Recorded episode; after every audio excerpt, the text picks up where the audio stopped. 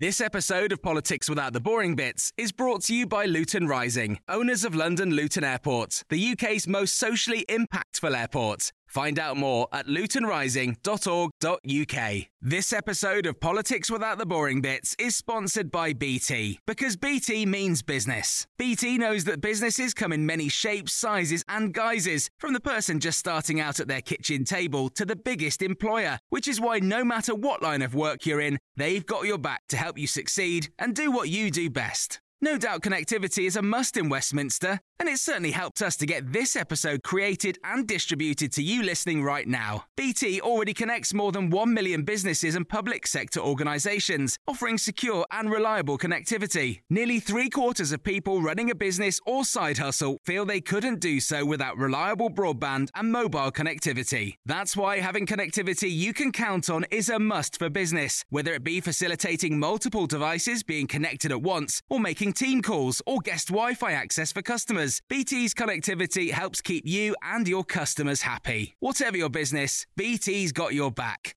Search BT's got your back. Hello and welcome to the Red Box podcast with me, Matt Chorley. Now, we covered loads of stuff on the Times radio show this morning. We discussed what is Keirism. What does the Labour leader stand for? I'm not sure we got uh, very far in actually uh, answering that question, but it was a fascinating discussion nonetheless. We talked a lot about Huawei and the government's decision to remove that from the 5G network in the UK. David Aaronovitch and Daniel Finkelstein were just fascinating talking about all sorts of stuff, not least why family members are not always the best people to write books about politicians. And we had some great advice on how to come up with unhackable passwords. Well, worth listening back to all of that on the Times Radio app or at times.radio. But here on the podcast, we thought we'd go with a fascinating conversation I had with Geoffrey Cox, former Attorney General, who I've known for many years. Actually, when I was first a reporter on the Western Morning News, and I used to call him up for a comment as a backbench Tory MP, his answer phone on his phone used to have Big Ben bonging uh, as he uh, left a message. So go, bong, hello, it's Geoffrey Cox here. Bong, please leave a message. Uh, anyway, that's a terrible impression of Geoffrey Cox. Loads and loads of people sent him messages saying uh, just how much they enjoyed listening to his voice. Was he Darth Vader? Was he Mufasa from uh, The Lion King? I'll leave you to decide. This is my conversation with Geoffrey Cox. Uh, now then, is the government above the law? And who makes sure or tries to make sure that ministers don't end up in court? Well, it's the job of the Attorney General, which tends to be a low profile low profile cabinet job until things get a bit legally contentious like I don't know, the government tries to prorogue Parliament for five weeks. And then there becomes a big question Is the Attorney General a lawyer who must uphold the law or a politician loyal to the government? Well, one man who knows better than most is Geoffrey Cox, who was Attorney General for Theresa May and later Boris Johnson before he was sacked earlier this year. Now, he was first elected in 2005 as a Conservative MP in Devon but he remained almost anonymous, even in Westminster, for 13 years until this happened. Methinks I see her as an eagle, mewing her mighty youth and kindling her undazzled eyes at the full midday beam. Ladies and gentlemen, let us seize that prize. Thank you. Stirring stuff there from Geoffrey Cox. And Geoffrey Cox joins me now. Good morning. Good morning. Good morning. Oh, that, that voice, the voice of the, that famous voice uh, for Geoffrey Cox. Now, Geoffrey, uh, I've known you for almost as long as you've been an MP from my days when I was on the you have. on the Western Morning News. But you were catapulted. You're a West Country lad. I am indeed. Matt. You've taken me to one or two and, nice uh, pubs. We're delighted that you are, and have done so well. well, uh, that's very kind of you. Uh, flattery will get you everywhere, Geoffrey. Now, you you were that speech uh, that we were just listening to was obviously the party conference uh, back in 2018 of you quoting Milton. And having, as I said, you had quite a low profile up until then. How did it feel to suddenly become an internet sensation off the back of that? Well, if I did, I I I, um, I, I was asked very late uh, the evening before uh, to go on uh, and introduce the prime minister. So, I mean, we we knocked together the outline of a speech, um, and um, I just went on and did what I've done, as you know, Matt, for uh, for years, both in the courts and uh, and in political speeches. And uh, I didn't expect any such reaction. Uh, it was slightly bewildering. Um, the role of the attorney general is usually quite a um, how shall I put it? It's, it's usually a backroom role. Um, but um, uh, you know, there were compensations, I suppose, but generally speaking, I'm happy to work in the background. So just explain then the, the role of Attorney General. What when you know most people probably have a half decent idea of what the education sector might do or the health sector might do, but as a as a cabinet job, uh, what does the what does the Attorney General actually do? Well, his role is pretty central to almost every aspect of the government because it is to ensure that the government, in its policy making, in its uh, individual decisions, complies with the law. Um, his role is to uphold the rule of law, to ensure that uh, the government operates within its uh, parameters. Of course, there's uh, room for disagreement as to what exactly the law is. Otherwise, there'd be no need for lawyers at all. And, and therefore, you have to use a great deal of judgment. You have to work out whether you think that there is a respectable argument for what the government is doing and that it's conscientiously and properly within the, the, the law as it applies at the time. And, and, and it's important that such a person should be in the cabinet because otherwise the risk is that these issues are not drawn to one's political colleagues' attention at a stage where it can uh, make affect the, the policy or the decision. Now, in the role, are you more lawyer or politician?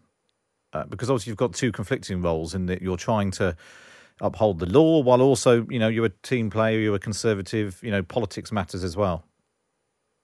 Yeah, no, I, I think my answer to that, Matt, is that you have to be both. The whole uh, usefulness of the Attorney General is that he should combine, or she should combine, political awareness, uh, the sense to one's colleagues in the cabinet that you're on the same side, that you're batting for the same team, um, and that you are keen to see the success of the government. But at the same time, what you can't compromise is your legal judgment, because frankly, just in the same way as in private practice, so in government, it's no use a lawyer telling his client something that is a wholly unreasonable interpretation of the law, because it will simply lead to legal challenge later and failure. So you have to be ind- uh, independent and objective in your advice on the law while attempting to advance the government's political objectives. So it strikes me there were two big moments during your time as Attorney General uh, that sort of became where politics and the law came crashing up against each other. The first was in spring last year when uh, your legal advice about Theresa May's deal was seen as crucial to get Tory MPs to back it. And then the second was when Boris Johnson firmly prorogued Parliament last summer. In your advice to Theresa May, you it, and it was long awaited advice. You admitted the UK could still be trapped in the Irish backstop indefinitely against its will, and on the back of that, Theresa May's deal was then voted down. Do you do you regret not being more helpful to the Prime Minister? um, I mean, I didn't admit that it could still involve uh, a very long period of of detention inside the backstop, I advised uh, that it could. And I don't think there's any serious lawyer who would have contemplated advising any differently. Um, I, look, I was never placed under any pressure whatsoever in that advice. Um, the uh, system worked exactly as it should work, which is that the Attorney General was free um, from both uh, subliminal moral pressure and official and formal pressure. No such pressures were applied to me to advise as he thought fit. In this case, I mean, it, you can imagine that uh, I had um, made clear uh, throughout the period of consideration that um, that advice was likely to follow, so it couldn't have come as any surprise were you personally conflicted? Did you want the deal to go through, but you had to deliver this bad news, or, or as a because you supported Brexit, were you were you sort of happy that the deal was going to fall on the basis that you you basically didn't think the deal was very good? Well, neither really. I mean, I, it, when one is advising as a lawyer, one's personal preferences and uh, private inclinations are wholly irrelevant. Um, I mean, it's I genuinely did not consider uh, that. It never entered my head. What entered my head was expressing a an accurate and honest balance um, in the advice that I gave. But the ultimate conclusion, uh, which was the relevant one and for which people were looking, was unavoidable. The, the fact is that um, that it did not mean the changes that had been effected, while marginally useful, that we could have exited the backstop um, other than by a subsequent agreement over which the European Union obviously possessed a veto. Um, now, you asked what my private inclinations were. Um, I simply wanted to achieve uh, the uh, the outcome that the British people had voted for in 2016. Uh, at that time, it was unclear to me that that would happen because the forces ranged against the fulfillment of that uh, expression of will by the British people were very powerful. There was a minority government, and I did fear that it was even conceivable that we would not ultimately leave the European Union. So my feeling was that um, supporting the deal, supporting the um, uh, arrangements that had been put in place was a rational decision to take, weighing up the equation of risks at the time. I'm afraid that sounds very lawyerly, but what it comes down to is I backed the deal because I feared we wouldn't get out at all, not because I thought it was a particularly good one, as I said at the time. Uh, do you prefer the deal that Boris Johnson's got since? If you like what you're hearing, you can listen to the whole of my Times Radio show. Either listen back on the Times Radio app or you can listen live Monday to Thursday, 10 till 1. We'll have more on the episode after this. Ready to pop the question? The jewelers at Bluenile.com have got sparkle down to a science with beautiful lab grown diamonds worthy of your most brilliant moments. Their lab grown diamonds are independently graded and guaranteed identical to natural diamonds, and they're ready to ship to your door. Go to Bluenile.com and use promo code LISTEN to get $50 off your purchase of $500 or more. That's code LISTEN at Bluenile.com for $50 off. Bluenile.com code LISTEN. Hey, I'm Ryan Reynolds. At Mint Mobile, we like to do the opposite of what Big Wireless does. They charge you a lot we charge you a little. So naturally, when they announced they'd be raising their prices due to inflation, we decided to deflate our prices due to not hating you. That's right. We're cutting the price of Mint Unlimited from $30 a month to just $15 a month. Give it a try at mintmobile.com slash switch. $45 upfront for three months plus taxes and fees. Promo for new customers for limited time. Unlimited more than 40 gigabytes per month. Slows. Full terms at mintmobile.com. This episode of Politics Without the Boring Bits is brought to you by Luton Rising, owners of London Luton Airport, the UK's most socially impactful airport. Find out more at lutonrising.org.uk.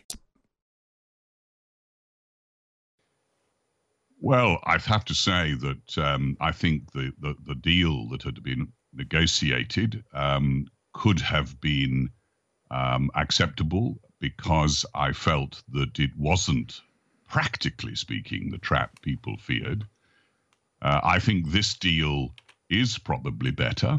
Um, I feel that um, it will allow um, much greater flexibility for this country to exploit what are the opportunities that Brexit brings. I am con- concerned about certain of its aspects, and those are well reported. The operation of the protocol is going to be crucial. That is, the Northern Ireland, Irish protocol is going to be crucial. Uh, and uh, I know the government is aware of those challenges. What, in practical terms, for listeners, are you concerned about with the protocol and, and what difference that would make to whether or not we really do have Brexit? I don't think I, don't think I'm worried about not having Brexit. I think that that is, um, I think the government is uh, exactly on the right lines in its current negotiations. I don't uh, detect from the distance I'm now at uh, anything with which I would fundamentally disagree. I think the concern I have is the practical operation of the protocol uh, and what impediments it will or will not bring to Northern Ireland playing a full role in the United Kingdom. I think that is the concern which we must be focused on, and all will depend upon the discussions that happen inside the administrative committee of the protocol. I'm sure you've seen that uh, last week there was this letter that Liz Truss, the International Trade Secretary, had rich, written to Rishi Sunak, the Chancellor, warning that UK ports won't be ready to carry out import checks on time. There was a risk of smuggling. The system for applying tariffs in Northern Ireland would not be ready either. She said it would also put the UK government at risk of legal challenge at the World Trade Organization. Is she right, do you think? Well, I haven't seen the letter, Matt. Um, and even though I'm out of government, I'm not that keen on commenting on colleagues' leaked letters. I have had more than my share of rueful experience of leaks. Um, uh, frankly, the government was porous uh, during the period in which I was the Attorney General. Um, so I'm not keen on it. What I would say is that I've no doubt that there, these concerns are the subject of live and active consideration in the government because there are legal issues that uh, inevitably apply to these kinds of very complex border and customs questions. Um, I think the concern that I would focus upon is really how the protocol is going to be interpreted when it comes to the application of tariffs. Um, I think that the, the, deal that was worked out is, uh, in its potential, a, a very favorable one that the Prime Minister secured. But I think there's still quite a lot of battles to be fought in ensuring that the interpretation that's adopted as to which goods are, have which tariffs applied to them uh, is one that favours the maximum unity between Northern Ireland and the rest of the United Kingdom.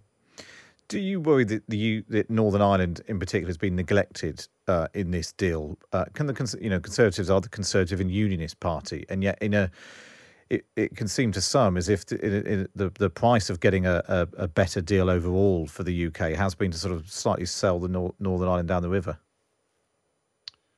Well, I I can't resist pointing out that had um, the, the uh, unionists, some of whom are my friends and for whom I have a considerable and great respect, um, had had they voted for the arrangements that had been put in place by the government in 2019, uh, that situation would not have arisen because um, the same rules, although differently enforced, would have applied to all parts of the United Kingdom.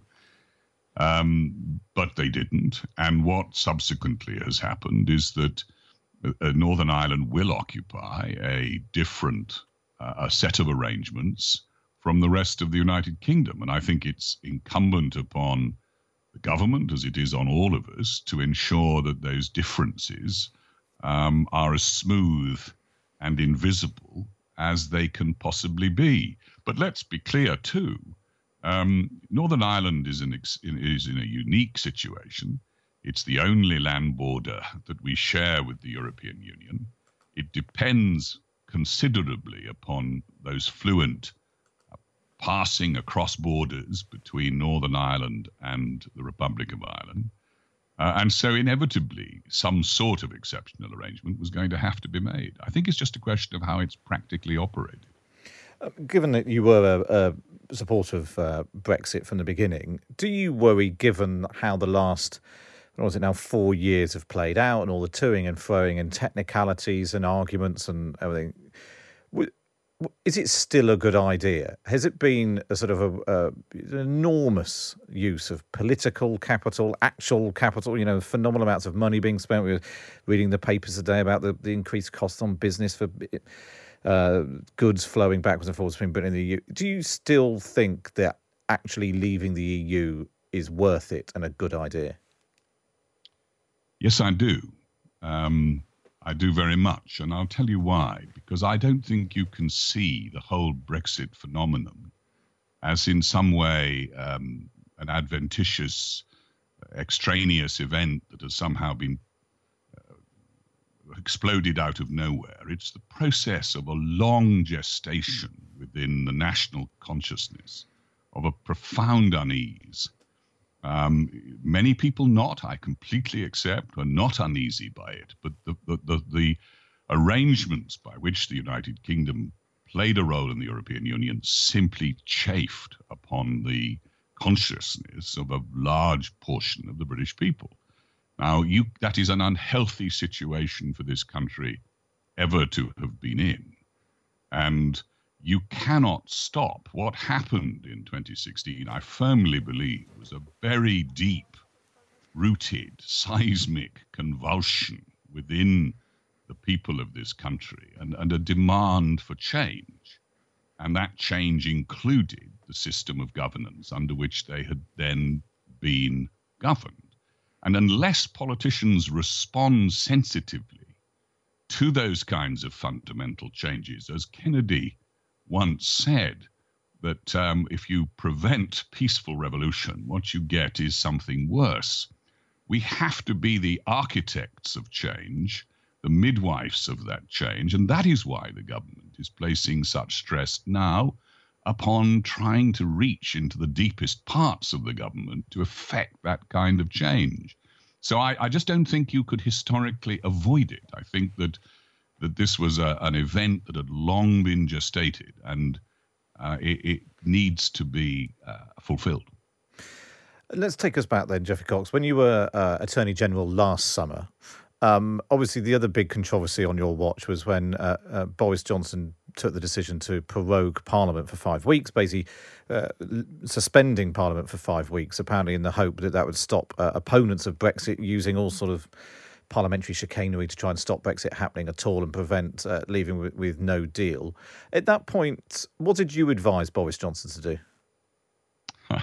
well, Matt, I'm. I, I, it's very difficult for me, um, even though I'm no longer Attorney General, to to uh, comment on what I advised a Prime Minister, because as you will understand, um, even though um, not attorney, I'm still bound by the convention uh, which is the parallel to that between client and lawyer, uh, that such advice is not um, is not made public. Um, what I can say is that um, I took the view, as I said in the House afterwards, and the government took the view that its actions in uh, uh requesting a prorogation uh, from Her Majesty were perfectly tenably and arguably lawful, by which I mean no lawyer can be absolutely sure what a court will say, but that there were powerful uh, range of reasons why it was a perfectly lawful course for the government to take is borne out by the fact that the Lord Chief Justice and the Master of the Rolls and the President of the Queen's Bench Division agreed entirely with the government that this was not a matter that was regulated by the courts and the law, but by political conventions and political factors. Now, that was the view I took. Um, plainly, there were always going to be litigation risks, and you can probably imagine that as a, a an experienced lawyer, I certainly didn't leave out the prospect that uh, courts might disagree with this position. But that was the position that the government took, and I still think that it was a perfectly legitimate one for it to do. Of course, the Supreme Court obviously took a different view, ruled the prorogation was unlawful, uh, said the Prime Minister had effectively misled the Queen, and it led some pretty explosive scenes in the House of Commons uh, the next day. Let's take a listen to what uh, you uh, said from the dispatch box the next day. Oh, we've just got the clip coming now. There we go. This Parliament is a dead Parliament. Yes. It should no longer sit it has no moral right to sit on these green benches. This Parliament is a disgrace. I mean, you didn't hold back there, did you, Geoffrey? No, I was angry. Um, I think I mean, that I came was, across. Yeah, I mean, I was I was angry because I took the view that Parliament had promised to the British people that it would fulfil the decision the British people took in 2016. But it was by then apparent that the game of many was to frustrate and prevent the outcome of that referendum. As simple as that. Now, I don't deny for a moment that those who did so and who worked to that end, including the current leader of the opposition, are determined and bent, as I'm convinced they were, to frustrate and prevent it, to seek a situation where uh, the British people would be deterred from going ahead with their decision I was angry because they'd promised something different. Every single one of them had promised, uh, bar a very few, uh, had promised that they would honor that outcome. That to me seemed wrong. Uh, it seemed constitutionally wrong that if they wouldn't let the government get its policy through, that they would not refer the matter to the British people. And at that stage, they were also refusing to do that. So uh, you know there was um, there was a perfectly reasonable grounds for me being angry, though perhaps I regret losing my temper in that way in the House. But I don't regret this the the sentiments that I expressed at the time, which found a resonance, I think, in the country. Uh, you touched on there the, the interplay between uh, judges and uh, the lawmakers. Uh, there's been a lot of talk. The government has promised to set up a constitution, democracy, and rights commission to consider that relationship between government, parliament, and the courts. What what do you what is the problem as you see it that needs addressing from that, and what do you hope will come out of that uh, that review? Well, let me pick you up just on one thing you said earlier, Matt, before I forget. You said that the Supreme Court had effectively suggested the Prime Minister had misled the Queen. That is wholly wrong. The Supreme Court never suggested anything of that kind. Um, the fact of the matter is that the Prime Minister acted on perfectly legitimate legal advice, um, and that legal advice was agreed with by the uh, three very senior judges who decided the question at first instance, including the Lord Chief Justice of England and Wales. So I don't, I don't think for a moment that it can seriously be said um, that uh, uh, it can be certainly said if it's political propaganda, but it cannot accurately and fairly be said that the Prime Minister misled the Queen. The Prime Minister acted in perfect good faith, as did the government in considering that its actions were lawful. Now, you ask me, what about what can this commission achieve? Well, I do think, and I've long thought, I wrote an essay about it over 10 years ago, that there is a prevailing approach within the legal orthodoxy, if you like, within the courts, uh, that you could loosely describe, and authors often do, as liberal constitutionalism. What that means, in effect, is that the judges um, are willing to see themselves as um, uh, an independent actor within the Constitution, uh, expanding the range of um, decisions that fall to be judicial decisions taken in courts rather than political. Now, I think that to some extent, that's perfectly reasonable. But I do think there is a widespread sense that it may be going too far and it would benefit from an analytical look to see whether or not that is so, and if so, to take appropriate action. But I've long said that this isn't something that can be rushed into. It needs to be done very carefully in a very measured way. Um, and what can't be compromised is the independence of the judiciary and its ability to hold the government to account where it's legitimate to do so.